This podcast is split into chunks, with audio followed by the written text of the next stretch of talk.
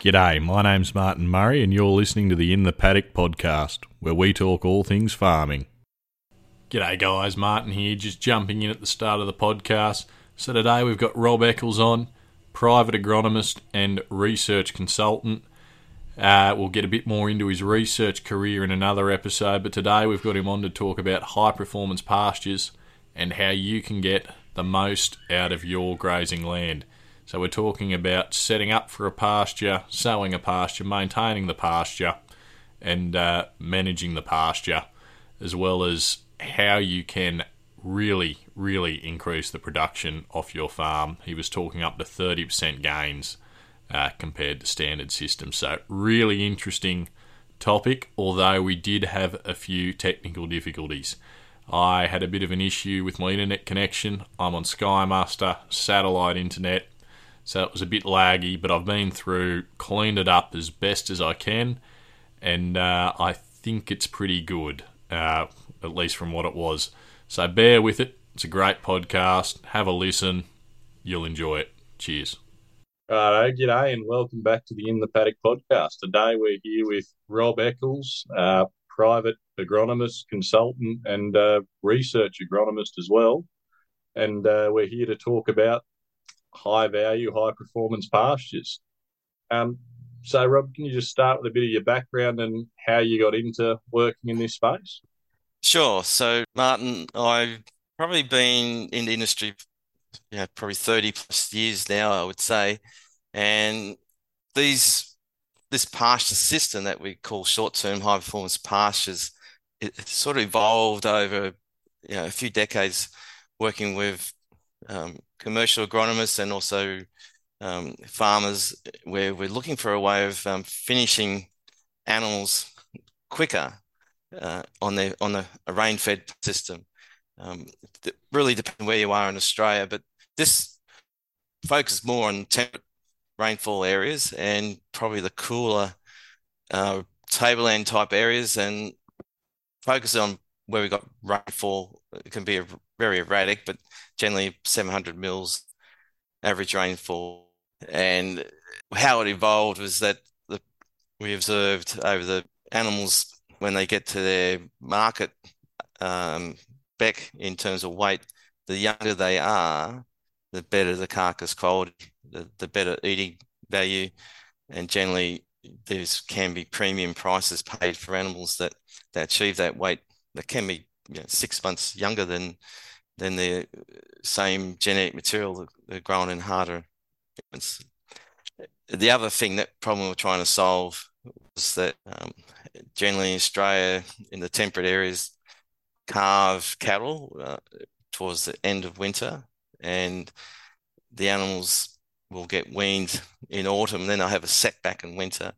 And then if they're trying to reach heavier yearling weight, sometimes the next winter comes before they actually get to spec, so people get stranded with animals that are in excess of 16-18 months, and the idea was to get them finished quicker and get them to market spec, so find a premium price while doing that, but also lighten up that winter feed demand. So not only were you getting your market, like your animals to market spec quicker, were you also finding that you were able to increase your carrying capacity and export more beef or lamb per hectare than they were before? Certainly, that was one of the benefits of the system.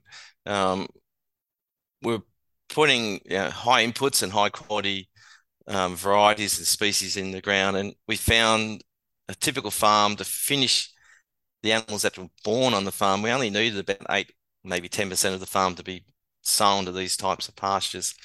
And that lends itself to either running more breeders, which is obviously one of the profitable things to do in a breeding enterprise. And farmers, once they sold their animals, they found that were bred on the farm, they found they could actually do a trading enterprise. And probably half or more of the farmers that use this system, that's what they evolve into doing. They find not only they get their animals off earlier, they've got surplus feed to then start trying to take advantage of many animals out there that need to be sold as a weaner or sold as a store animal. Yeah.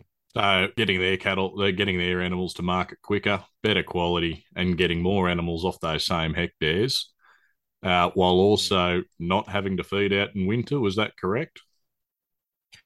Absolutely. So this feed is high digestible grass. So the animals actually walk around and obviously feed themselves. So rather than having meals on wheels where people are feeding grain or hay, the animals are actually just eating what's grown in the paddock. So it's much cheaper way of feeding the animal is to grow it in the paddock and let them do the work grazing.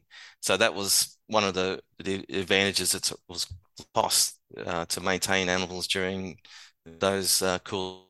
No, that's good. I mean, one of the things that I've never quite understood about the tablelands is why they do feed out over winter and why they haven't been able to find a way to fill that feed gap. But obviously these high-value pastures, high-performance pastures are one way of doing that. Can you break it down for us? What are they comprised of and what do you need to do to get one in and get them established? Okay, so you can choose your species and your varieties, but generally what we do with these systems is we use short-term ryegrasses. So there's many in the marketplace. People probably, when they use these systems, are familiar with sowing a winter cereal. So they might be sowing oats or cereal rye. Some might even be putting a forage picker in. But these pastures are generally short-term ryegrasses, usually Italian species.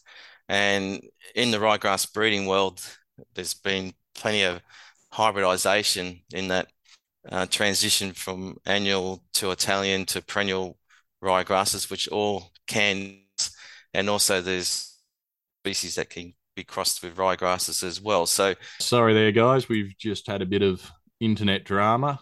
Not 100% where that will have cut out in the recording or not, but we'll just jump back in there. So we're at hybridized ryegrass is the main base of the pasture. You're putting anything else in it, like other grass species or legumes, maybe some like herbs or brassicas. So do you have some chicory or forage rape in there as well?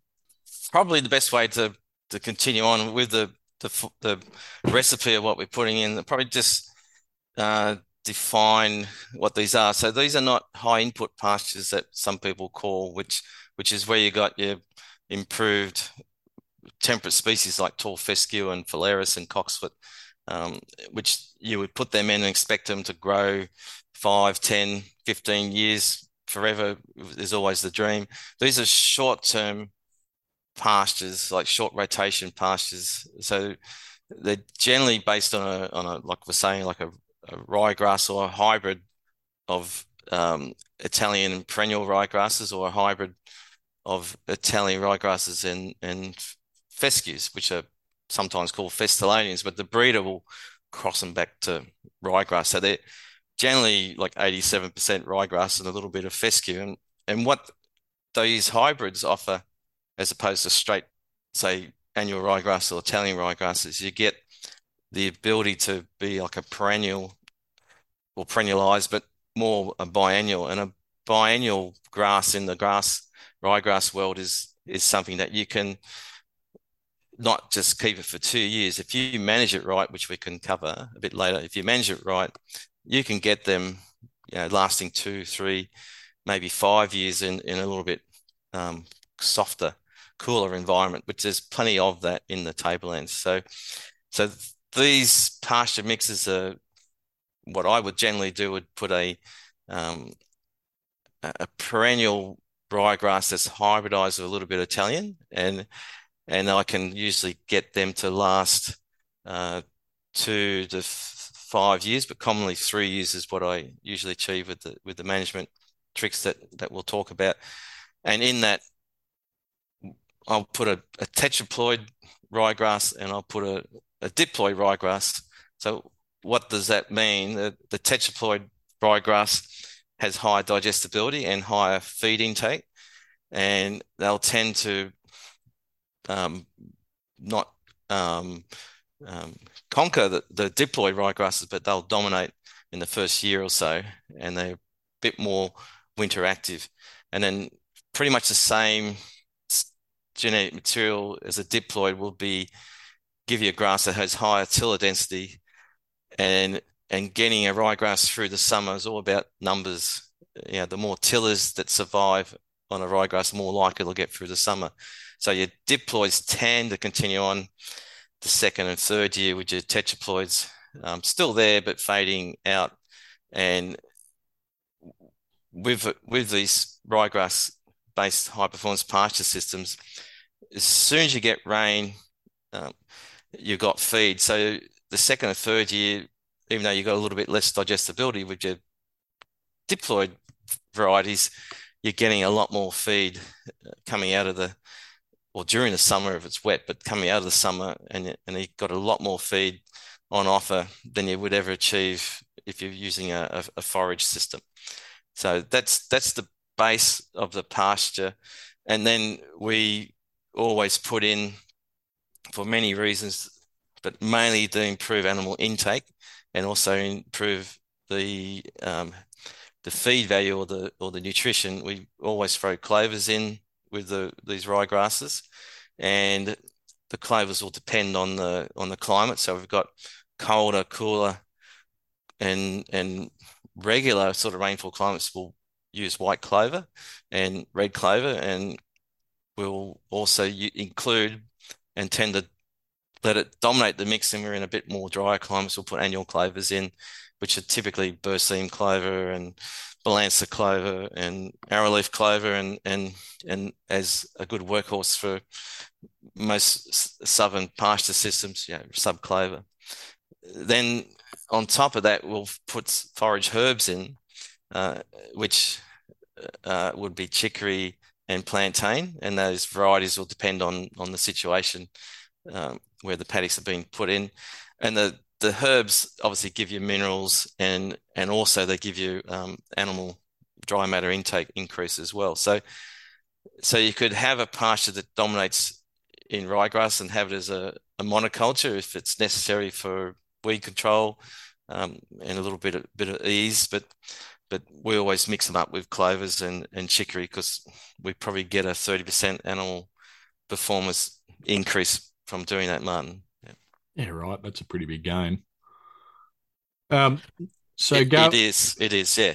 Yeah. 30% is massive. Like if you could add 30% value to anything on your farm, that's incredible. So I qualify that. So, they obviously use resources the ryegrass doesn't use. So it all depends on how you measure performance of a pasture, but I always measure, you know, kilos per hectare of live late, not kilos of dry matter produced. So it's commonly known in you know, dairy systems, which they generally go for the maximum volume for, because they worry about milk per hectare. In a system where they just graze every 21 days. Whereas here we're interested in the animal, you know, carcass per hectare production. So you'll get 30% more kilos of carcass per hectare, but you won't get 30% more dry matter. Just make that clear. Yeah. Well, at the end of the day, you're not paid on the dry matter. You're not growing hay. You're growing beef or lamb. You're paid per kilo of that. So that's what you need to be targeting. True. So what do you need to do to, I guess we'll go back a step. We can go look at maintaining these pastures, because when you're getting that sort of performance, I'm assuming you got to feed them.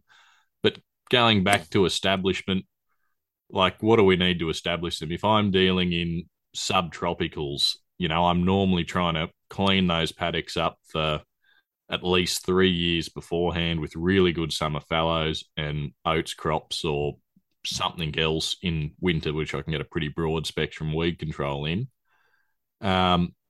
What should I be looking at in the lead up to putting in one of these high performance pastures, or is it as simple as just spray it out and drill it in?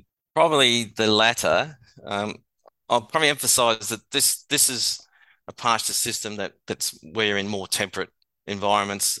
If you're on the, just describing New South Wales, on the drier slopes and in the plains, you wouldn't be considering these pastures. You'd be looking at tablelands, probably coastal systems, and your slopes and plains, but more the upper slopes and plains. So this would be where we'd be using them. As far as ground prep, usually these are used as your prep to put a long-term pasture in. So as you're alluding, you go to a paddock that's just a degraded improved pasture that you want to improve, or you go to naturalized pasture. You could call it native pasture, but often what we call native pastures in terminology is a combination of weedy, intrusive, exotic annual grasses, barley grass and Volpia and wild phalaris, etc. So you're probably also dealing with thistles commonly as well. So these pastures, they're ideal in these high rainfall zone temperate areas, because you can just do your fallow spray from wherever the pasture was just in recently. Just do a typical system I would recommend people is do your glyphosate knockdown at the end of spring or whenever that is, where you've got your nuisance weeds, your thistles and annual grasses trying to go to seed. So you do your knockdown spray, maybe your major knockdown spray, and it usually falls in around about October, maybe November, a bit cooler climates. And then you'll just keep that country fallowed, obviously graze it when you get some volunteer grasses or other things come up, but just keep it fallowed, and then just direct drill these pastures in whenever the heat of summer's gone. So if I was naming towns like the higher altitudes around Orange and some of the Nullo Mountain around Mudgee or the Walker, you'd probably be looking to have your last part of summer somewhere around about the middle of February, and you might be looking to sow these late February, early March. Whereas if you're on the slopes, where you still have quite temperate climate, you may be planting these in April, so a bit later on. But you just prepare your ground as a zero-till or no-till ground, and then just use your common no-till pasture seeder to plant. Triple disc opener or Baker boot. The ryegrass is in the pasture world always termed a freak of nature, because they're so forgiving in how well or badly you drilled into the ground, and they're very competitive. And usually you'll find that they'll dominate weeds that you might experience, and also you'll probably be grazing them as little as 6 weeks, and without much doubt you'd be grazing them 8 weeks or so. So in the ground prep and choosing a paddock, as long as you can drive a tractor without turning it over, you can put them in. And with a no-till strategy, you're not going to get erosion or anything like that. So they're quite easy to get in the ground and quite easy to establish. And then if we are aware of what's coming in terms of weeds, you choose your herbs, your chicory and plantain and your clovers according to what herbicides you're anticipating using. But generally you've got generic herbicides that you can use these days to control it. You can use MCPA, you can use bromoxynil. It's not hard to get the weeds under control. And if you get a broadleaf weed that's really concerning you, where you can just take out all your legumes and your chicories and just feed your ryegrass, because that's doing the heavy lifting for you in these pastures. Yeah, you're not wrong about that ryegrass. It is, it's the reason it's such a good weed, to be honest, when you're a cropper, is just it will come up, whether, it's buried down a bit or sitting on the surface, it will germinate, and it is very aggressive and very persistent. We, in a previous role, we had some forage trials down on the Liverpool plains, and it was mainly oats and dual-purpose cereals focused. We had a couple of strips of ryegrass and a couple of strips of brassica, and the ryegrass really blew me away. It yielded just as much dry matter per hectare as the oats.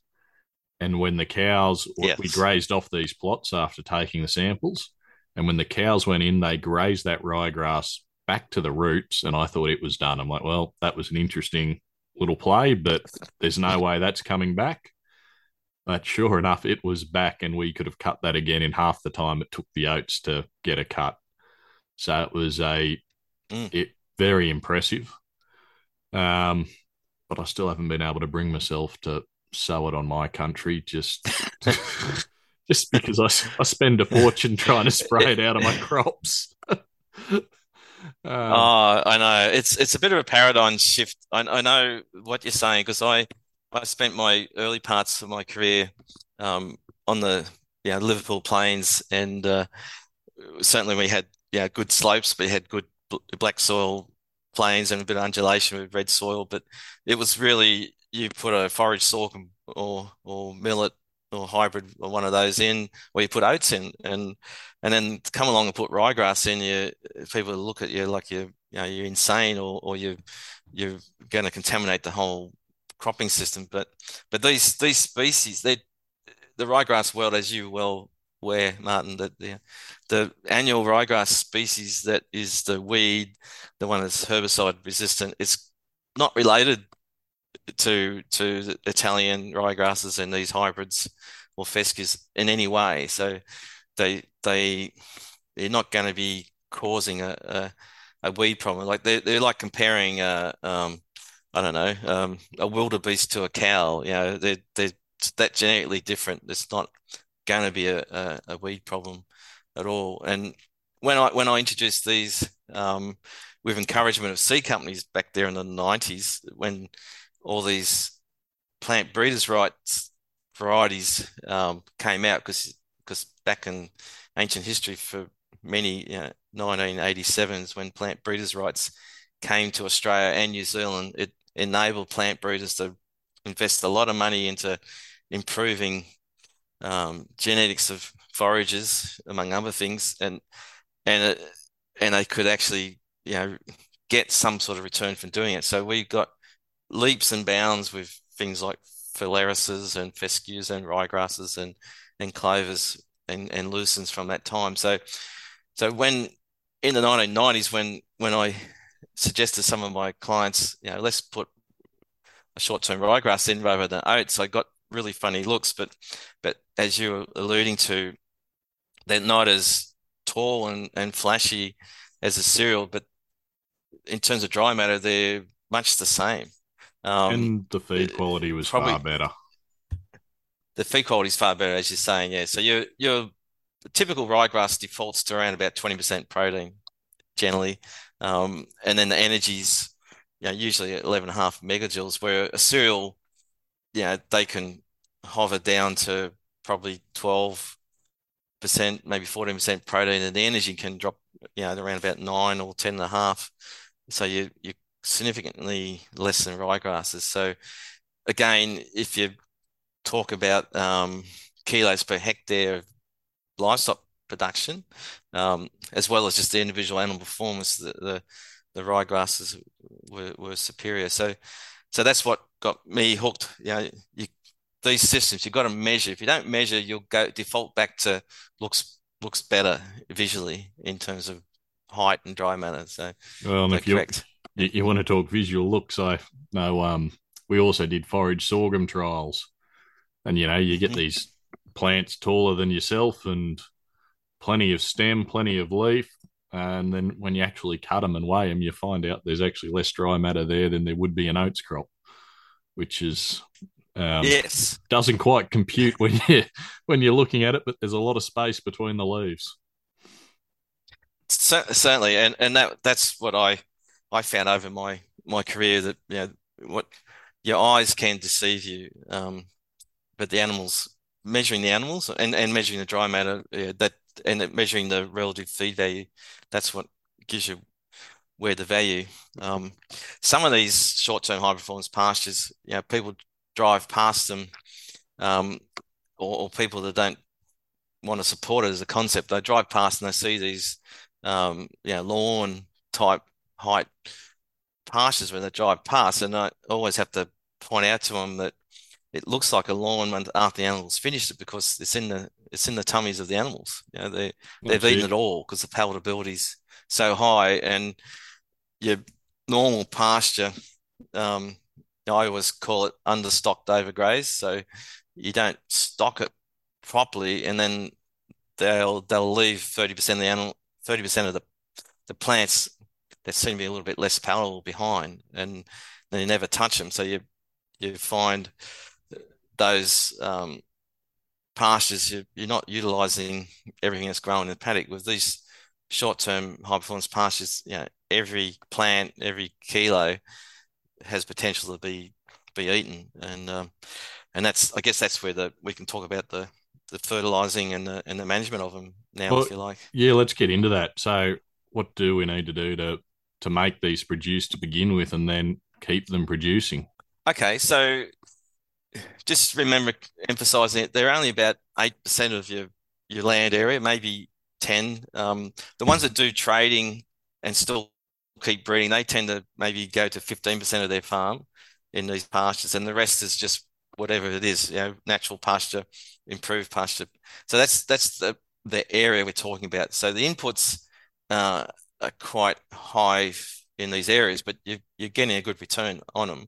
So I usually, obviously you start with soil tests, but you usually double your phosphate that you would be normal pastures. If you're super phosphate or phosphate's your normal input, obviously make sure your phosphate source has sulfur. So, because that's quite important for all your plants. So I usually, you know, do 250 kilos of super phosphate or equivalent. I will put generally around about 200 kilos of nitrogen over 12 months. And just to clarify, that is that 200 kilos of urea or 200 kilos of N itself? Good. Thanks for pointing that out. Yeah. So actually N itself. So I always look at about 50 kilos every season. That's the best way of putting it. You can push it harder in that, and I'll talk about the good and the bad of that in a minute. But I would usually have these pastures sown in the autumn, as soon as the heat of summer's gone. You can spring plant them too, and actually it's a good reason to spring plant Italian ryegrasses, because you're almost guaranteed to get an extra 6 months out of them if your ryegrass is based on an Italian. So just a bit of a tip, but they're usually sown in autumn. So you obviously use your starter type fertilizer and make sure you got your, you know, probably 20, 25 kilos of phosphate, which you can put on when you plant. Make sure you get about at least 10 kilos of sulfur in that, maybe 15. And then your first nitrogen is going to be what's in your starter fertilizer. And as you would obviously been telling your audience, don't exceed around 20 or 25 kilos of nitrogen when you plant. So you get your grass out of the ground, and then usually you would have a look at it, you know, as it's coming out of the ground, and make sure you've got no insects or mites or anything that you might need to deal with, slugs, for example, as well. And once you've satisfied you've got a pasture, you probably would take it to about 6 to 8 weeks. Do your first graze, and then after your first graze, you would put maybe 80 to 100 kilos of urea on. So that's giving you around about your 50 odd kilos of nitrogen, and that'll take you through to your second graze, which would be just on the shoulder of winter. And then I would put another dressing of nitrogen on then to give you more winter feed. It's the less efficient use of nitrogen, putting it on in winter time, but these will give you positive weight gain in winter, about half a kilo a day, with your you know, cattle, sheep are obviously equivalent, and that's important feed then. And then in that winter period, I would also use a growth regulator called gibberellic acid or ProGib or whatever name you want to call it, but it's a growth regulator that makes cells elongate, which is how plant cells grow. So to get more winter feed, like I said, your second graze on the shoulder of winter, I would put nitrogen on and I would put some gibberellic acid out as well. And you might be at that time controlling your weeds if there's any thistles or whatnot that you need to. And that'll give you good winter production. And then as you come out of winter, I would put another, you know, 50 odd kilos of nitrogen on, and that'll set you up for spring production.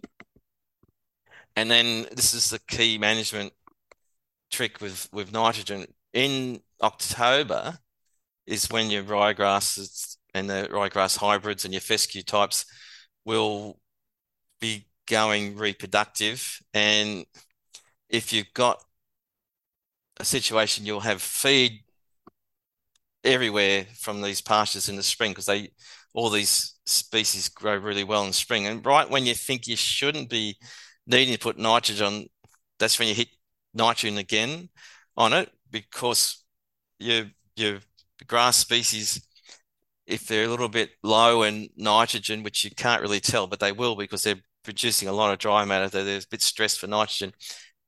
Every tiller will be a terminal reproductive tiller.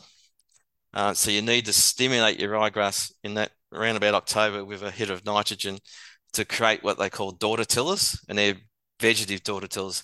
If you put it on earlier than, say, mid-September, they'll just be used to create more more reproductive tillers, and the grass will terminate as you get into summer. So to get them to be a biennial or perennialize, if you want to call it that, you put that nitrogen on around about October, which is usually people look at you like you're crazy because they've got more feed than they need, but this is how you get it to grow through. So your vegetative daughter tillers will be what creates your dry matter during the summer and what takes the grasses through the next year. And that's how you get them to last 2, 3, 4 years by that strategy. So that's the fertilizer program. And then on the anniversary of planting the pasture, you would put your phosphate and your sulfur out, usually as superphosphate the second time round, and your 250 kilos a hectare. And by then, most users, if they've never done before, by then they're happy to invest the money in the fertilizer because they can see what value they've got. Yeah, they've seen those results. So if you've hit it with that extra bit of super and nitrogen there at the end of the season, you'll then be able to carry that pasture through to the next year. So going into it again, start kicking off that pasture, as you're saying, we'll need to hit it with super and I'm guessing a bit of nitrogen as well, just to pick it up, fire it up and get it going early while it is still warm so you can get some biomass there before winter. Yes, correct. Absolutely right. So one thing I didn't say is, and you would be aware of this, ryegrass is a three-leaf tiller. So if you look at the tiller ryegrass, you'll have three full-grown leaves, and then when the fourth one starts to grow, the bottom one dies off or senesces, and then if you let it grow the fifth leaf, the second one from the bottom will die. You only have three live leaves at any time. So when you're grazing ryegrass, particularly when it's stressed in summer, as they are, because they'd be stressed for a bit of a drink sometimes and of rainfall, and they could be stressed from being grazed, you always remember there's a three-leaf tiller, so you leave that bottom leaf whole or maybe half of the bottom leaf in each of those tillers or the grass. So when you graze in summer, I usually keep it simple and say people just graze it to 5 centimeters, not any lower. The animals will graze it evenly, so it's not as hard a thing to ask than you think. So And then as soon as the heat of summer goes, so that's March, that's when the ryegrass can start putting on new tillers. So the last tillers you get is like the end of October, and that's why you hit it with nitrogen, the daughter tillers. And then the reproductive ones run the head and they terminate, so hopefully you've got enough daughter tillers to take it through the summer. You're easy on it in the summer, not the gray's too short. And then as soon as March comes along, it starts to cool down, and as you say, hit it with nitrogen, stimulate more tiller production, and your soil's warm, and you probably got typically in these parts of Australia, you got a lot of summer rain and late summer rain rather, and early autumn rain. You got opportunity to grow feed, so you hit it with nitrogen. Then again, you'll be one or two grazings ahead than if you try to put a cereal in, and that's the second year, the second autumn, the second winter is when people really see the value in them. The first year is just like an alternative to a forage cereal, so that setting it up to get through the summer and the autumn is where you really make the money return out of them. Yeah, right. And in terms of grazing management, so that grazing it down to 5 centimetres, would you describe that as the yes. Coke can rule that I've heard before? Start grazing when the Coke can's standing up, yep, and stop when she's on her side? Yeah. My other one is my mobile pasture meter is your hand. So I know people got different sized hands and fingers, but I usually suggest people put your hand on the ground with your pinky on the ground, your thumb pointing to the sky, and then each finger in a ryegrass pasture that's 95, 100% ground cover.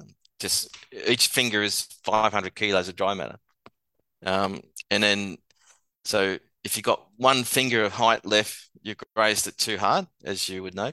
Two fingers in height's about 1,000 kilos of dry matter, and that's when you should get off these ryegrasses to get the quicker regrowth.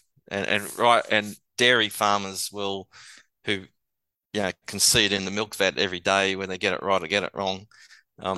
They'll usually take their animals out 900 to 1,000 kilos in the past, but now there's modern sort of thinking that you take them out at about 1,200, 1,300 kilos of dry matter remaining, and you get a lot more regrowth quicker. So we're not necessarily recommending that, but 2 inches, something like that is where 5 centimeters rather, where you want to be taking them out, generally speaking. And with ryegrass based pastures, if you each finger's 500 kilos, so with the thumb flat on your hand, that's 2,500 kilos, and if your thumb's up, it's around about 3,000 kilos. So I usually say people put your hand on the ground, and if you got your thumb up, it's thumbs up. That's time to graze. That's the easy way to do it. Just keep it simple, and then you just use your fingers as your pasture meter. Simple as that. A lot cheaper than buying a rising plate meter.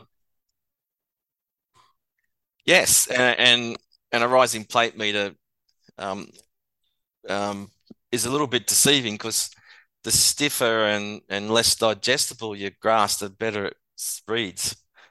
So I'd had a lot of work with ryegrass breeding and tetraploid versus diploids and even these hybrids, and the rising plate meter misdirected you towards going towards less digestible varieties and options, because it'll support the weight of the rising plate meter, and it might give you a false indication of the animal performance. So we got one for that oats trial I referenced earlier to try and speed things up, and we thought, well, we'll take a reading of the oats on the plate meter, and then do a dry matter cut, and we'll graph it all up and take a line to work out the calibration. And when I graphed it up, it looked like I'd shot the screen with a shotgun. There were dots everywhere, and there was not a line to be drawn. It's just, as you said, it all comes down to whatever plant was the tallest, not so much whatever plant had the most dry matter there. Although if you had a uniform pasture, you could calibrate it against that. It's just, not suited to different variety trials. And no, but it's good. It's a good indication, though. For sure. Yep. Keep going. Yeah, and so rotation time, like you've taken the cattle off. How long do you think till you're back to grazing? I gather that'll differ over the year, but would you be, normally talking 2 weeks, a month, maybe month and a half over winter? What are we looking at? So I usually say to people, as you're well aware, you wouldn't just have one paddock of it and they go in and out. So the animals are generally, a group of animals will generally be a little bit calmer in these pastures. So even if you just have a hot wire, if you don't want to use solid fencing, but I usually recommend people have four management areas, four pastures. And I usually, again, trying to keep it simple because everybody's busy, I just say, well, move them once a week, have four blocks, and six would be better again, but have four blocks and move them every Monday to the next one, or move them every Wednesday, whatever is most convenient. And then you'll find that will generally work for the ryegrasses, because ryegrasses, being a three-leaf plant, to get the optimal return per hectare of live weight gain is that you graze them every 3 weeks. And then you graze for a week, 3 weeks recovery, and graze them again. So a four paddock system will let you do that. A five paddock system will probably, as you're alluding to, or even a six paddock system, will just give you that extra bit of growth when the rainfall and the temperatures aren't ideal for ryegrass growth. And again, ryegrass is the freak of nature. So unlike other temperate species, once you get to 30 days, they drop off significantly in palatability and utilisation. Think tall fescue, think cocksfoot and phalaris. Ryegrass will still allow the animals to fully utilise it. The digestibility and palatability is still there, but if you let it go over 30 days, you'll just get less return per hectare of live weight gain, but still an advantage to do it. So I recommend maybe 5 or 6 paddock system, 1 week on and rest, and just rotate around. There is also, for those who really want to turn this into a pasture fattening machine, I've got clients who measure regularly because they background feed for feedlots. So they might have animals 120 to 160 days from weaning to feedlot entry weight. They have shown that if you move the animals about every 3 to 4 days, you'll get better animal forms again, because you put cattle in a paddock, they'll run around and gorge themselves trying to get to the ice cream before their mates. And if you leave them there more than 3 days, they start sitting around, enjoying life, and they'll eat. The intake drops down. So they would tell you that you move them twice a week. You move them after 3 days and then after 4 days. Yeah, it gives you an average of 3 days roughly. So they will move them Monday and Thursday, or Tuesday and Friday, or something like that. So that's a way of really pushing the envelope in terms of animal performance. And what sort of stocking rates are you looking at when you are doing those sort of moves, or even just those weekly moves through 4 sections? Yes, sure. So it's a function of rainfall, but if you're thinking, a typical improved pasture, that's well, I'll start at the beginning. So a naturalised pasture, you would probably be just with no fertiliser, maybe 2 to 3 kilos of dry matter per mill of rain. So it's not very efficient. With a sort of general pasture, with maybe every top dressing of superphosphate every second year, you might get 4 kilos per millimetre of rain of dry matter. And if you've got an improved pasture, like a perennial type, you might get 5 to 8 kilos of dry matter per mill of rain. So we're probably saying, you know, a well-managed perennial pasture, well-fertilised, might be doing, say, 15 dry sheep equivalents, something like that, is the carrying capacity. And your native unfertilised pasture, where I was talking about before, you might be down to two or three DSC. So these high-performance pastures, they're much more return of dry matter per mill of rain. So you'll be producing typically 11, maybe 13 kilos per mill of rain, and that's equivalent to probably, if you're running a well improved pasture, 15, 16 dry sheep equivalents. You're around about 30 dry sheep equivalents for these short term high performance pastures to give you the idea of what you're carrying. So remember, the intake's high, so a steer would be rated, you know, say it's 350 kilos, 400 kilos, might be rated at 7 DSC, dry sheep equivalents. But with these high-performance pastures, they're probably consuming more, so they're more likely rated at about 9 or something in that order, dry sheep equivalent. So you might be running about 3 to 3.5 steers per hectare, you know, day in, day out on these systems. Just give you a feel for it, which is over 1 to the acre, which is, you know, sort of what you're budgeting on a good oats crop. So true, and you will do that with oats crops, but you'll be doing this more months of the year than an oat crop. You'll have 9 months a year when this is really humming along, and 3 months generally during summer where you want to just back off a bit to look after the longevity of your pasture. So it's quite significant.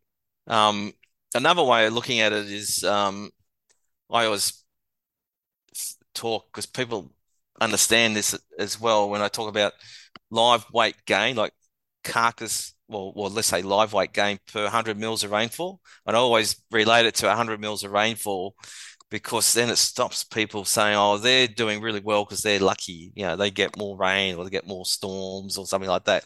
So that's my other benchmark I usually express to people. So natural pasture with no inputs or very little, per 100 mils of rainfall, you might get 5 to 15 kilos of live weight gain per 100 mils of rain. So a low input, you know, but good natural pasture with legumes, you might get 10 to 25 kilos of live weight gain per 100 mils of rain. Less well-managed, improved pastures, so you've still got exotic species like, you know, some perennial ryegrass and fescues and phalaris. You might get 20 to 35 kilos per 100 mils of rain. A really, really well-managed, improved pasture with high inputs, so you've got a perennial pasture and you're throwing lots of fertiliser, not having it wanting for fertiliser, you might get 50 to 80 kilos per 100 mils of rain. So you can see it's big advantage why you can maintain a improved pasture, what you can gain from it. But these high-performance pastures, these short-term high-performance pastures, you can get maybe 90 to 120 kgs per 100 mils of rain. So you can imagine the typical high rainfall zone pastures probably, you know, degraded improved pasture to a naturalised pasture. They're doing 10 to 35 kilos per 100 mils of rain, and then you put this system in, they're doing like 100 kilos a hectare per 100 mils of rain. It's a big difference. So you can understand why they can go from a enterprise where they just sell weaners and are at the mercy of the market on the day, and the rainfall in the regions around them, or they can take control of their animals that they're breeding and have these high performance pastures set up and actually finish them and get them off before they go through their second winter. That's the big advantage, actually getting the cooler climates as you go down south into Australia, or you get high in the tablelands. So that's the advantage of them. Yeah,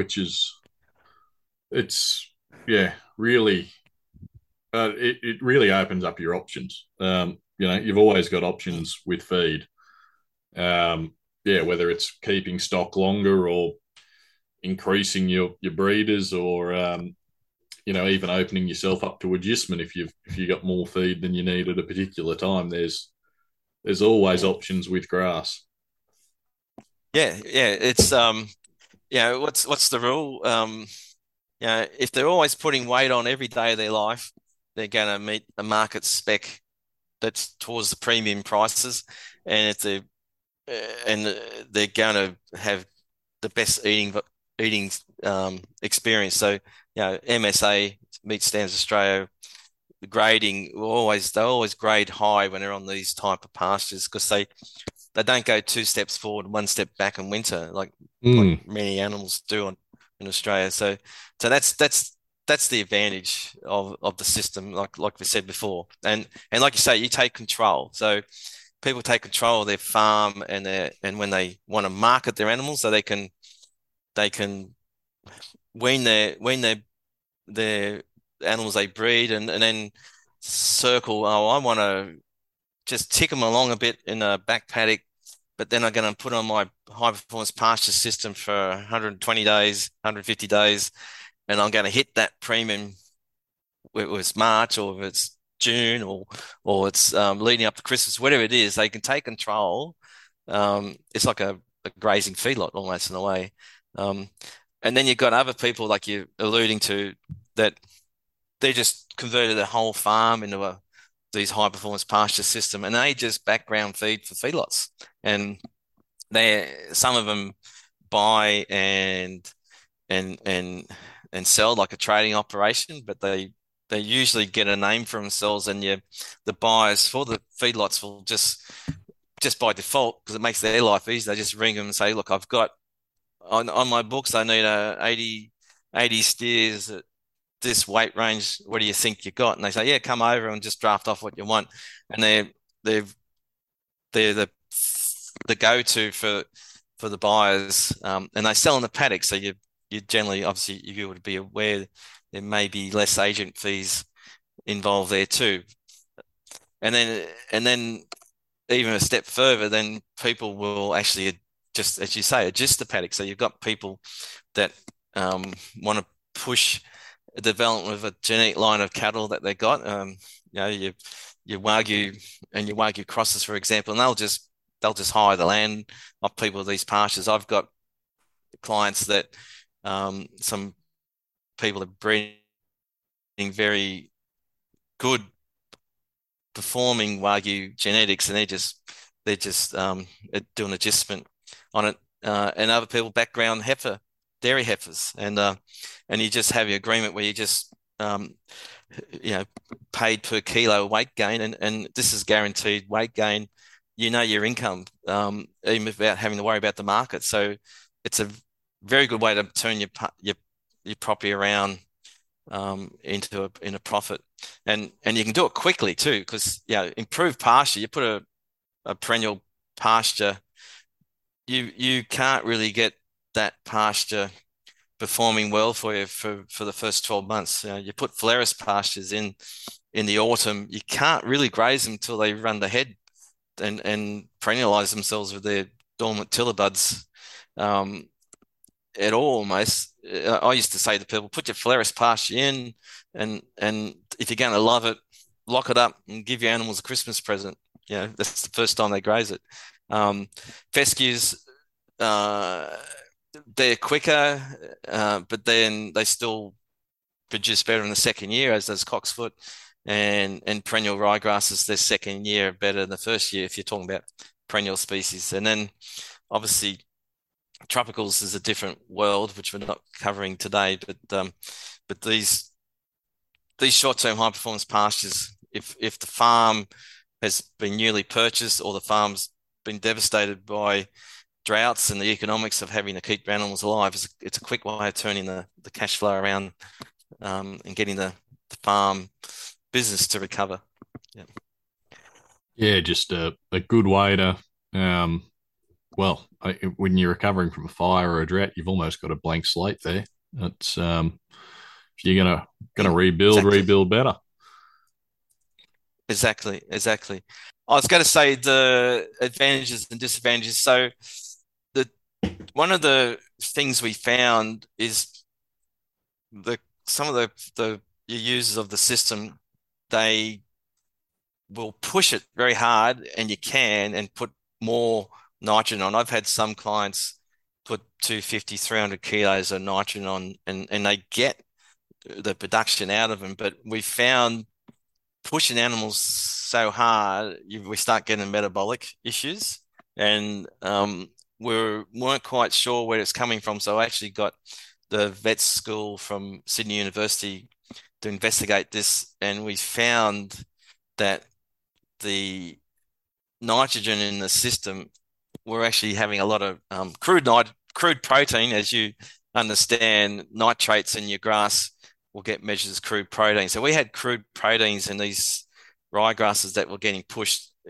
I'm not lying, 35% crude protein. And it was not structural protein. It was actually nitrates in the grass. So we actually had some farmers, a bit like they will talk about with bloat and lucerne, they say, well, okay, I'm losing 5% of my animals, but the other 95% are doing so well, I can handle it. Although it's quite an emotional thing to see animals dead in the paddock. So what we found was, if they want to push the system that hard, we started substituting your normal fertilizer, your synthetic fertilizer, to recycle organic material from such as feedlot manure or poultry litter, and we were applying that, calculating what nutrients are in the manure and substituting that instead of normal fertilizer, and we're having the same sort of input of nutrients that they are wanting, but because it was drip fed by the manure, we didn't have the animal health issues. And we also found the manure, obviously, it's a box of goodies. You're getting potassium that most people will generally not use in these extensive grazing systems.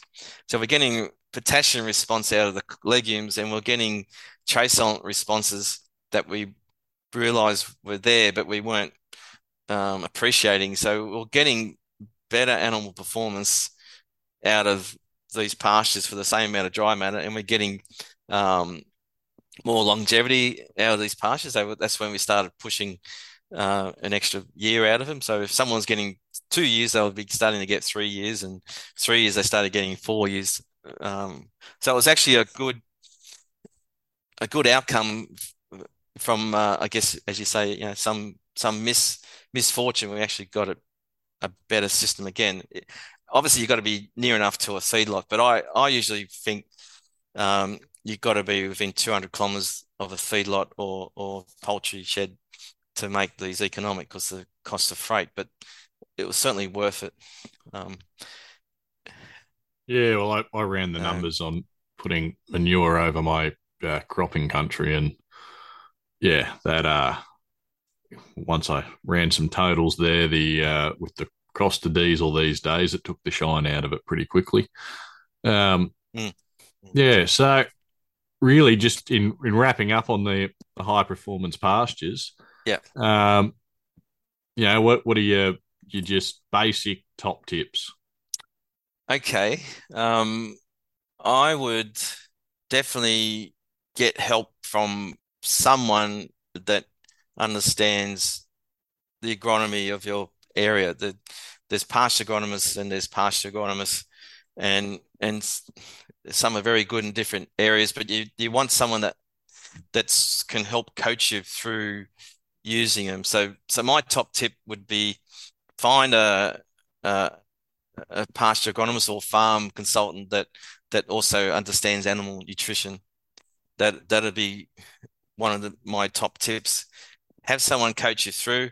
You'll have your peers, your family members and pub talk and that think you're a little bit mad compared to, you know, not following the normal way of farming. So often I'll find people just need to be a little bit aware that if you're thinking outside the square of these pastures, that you'll get a bit of social stigma, and some people don't worry about that, but other people are considerably influenced by that. So I would make sure you've got your buddy system with a good pasture agronomist, understands nutrition.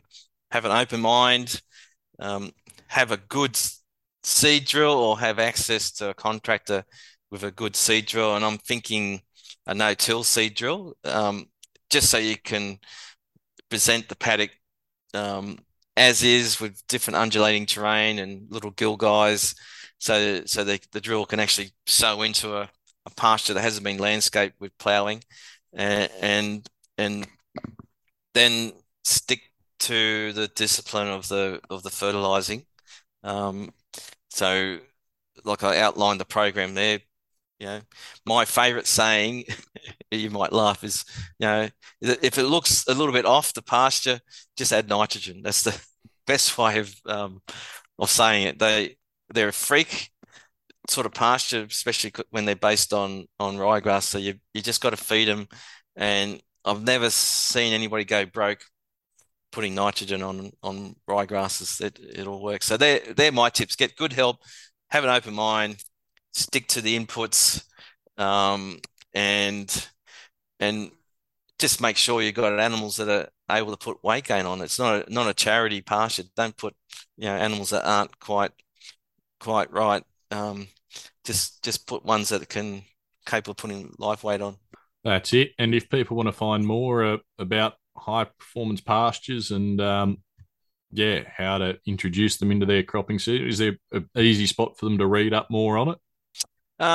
It's not in the popular media. So, like, I've produced some papers in grassland associations that you can look up these days. So you can look up the New South Wales Grasslands Society, and you look up the Southern Australian Grasslands Society, or Grassland Society of Southern Australia, I think it's called. You'll find my papers where I've got these points outlined that we talked about. And then the International Grasslands Congress 2021, I actually spoke at that. And then there's a paper, and there's a slide deck, and there's also a video that people can go through and watch and take notes. That's the best way of doing it. Otherwise, yes, your temperate grass companies will probably be able to set you up with a similar system. So I'm thinking probably used to be PGG Wrightsons. I can't think of their name at the moment. And also you've got Connect. AS&W is merged as well. So you've got Heritage Seeds, which is now Barenberg. Barenberg, and then DLF is now PGG Wrightsons. So those two companies would be able to give you some insight in the system. It's not something that they have on their like their advisory sort of fact sheet. So it's going to be probably look up high-performance pastures or short-term high-performance pastures. Not trying to sell myself, but just find those papers that I presented, and you'll get the system outlined as we talked about, especially that International Grasslands Congress that would in 2021. You'll see the whole slide deck that we're probably will summarise what we talked about today, Martin. Yeah. Ah, that's good. That's good. Well, thanks for coming on the show. It's a pleasure. No worries. Right. Well, we'll catch you on the next one. Once again, I'd really like to just thank Rob for coming on the podcast. It's a really interesting chat, really given me a lot to think about. And I may even just bite the bullet and sow some ryegrass instead of oats next year. I've already got the seed this year, so it'll be oats this year. We'll be hearing more from Rob in the future when we talk about growing hemp and hemp agronomy under the new best management guide that he's helped to co-author. So until then, if you want to keep up to date and keep finding out a bit more about what we've got going on, check out our Instagram at In The Paddock Podcast. Same handle for our Facebook, you can find us there. And we're even now on YouTube, so head over to there, search In The Paddock, or just search my name, Martin Murray, you'll find me. I haven't actually tried searching myself in a while, so I don't actually know what'll come up. Anyway, until then, keep at it.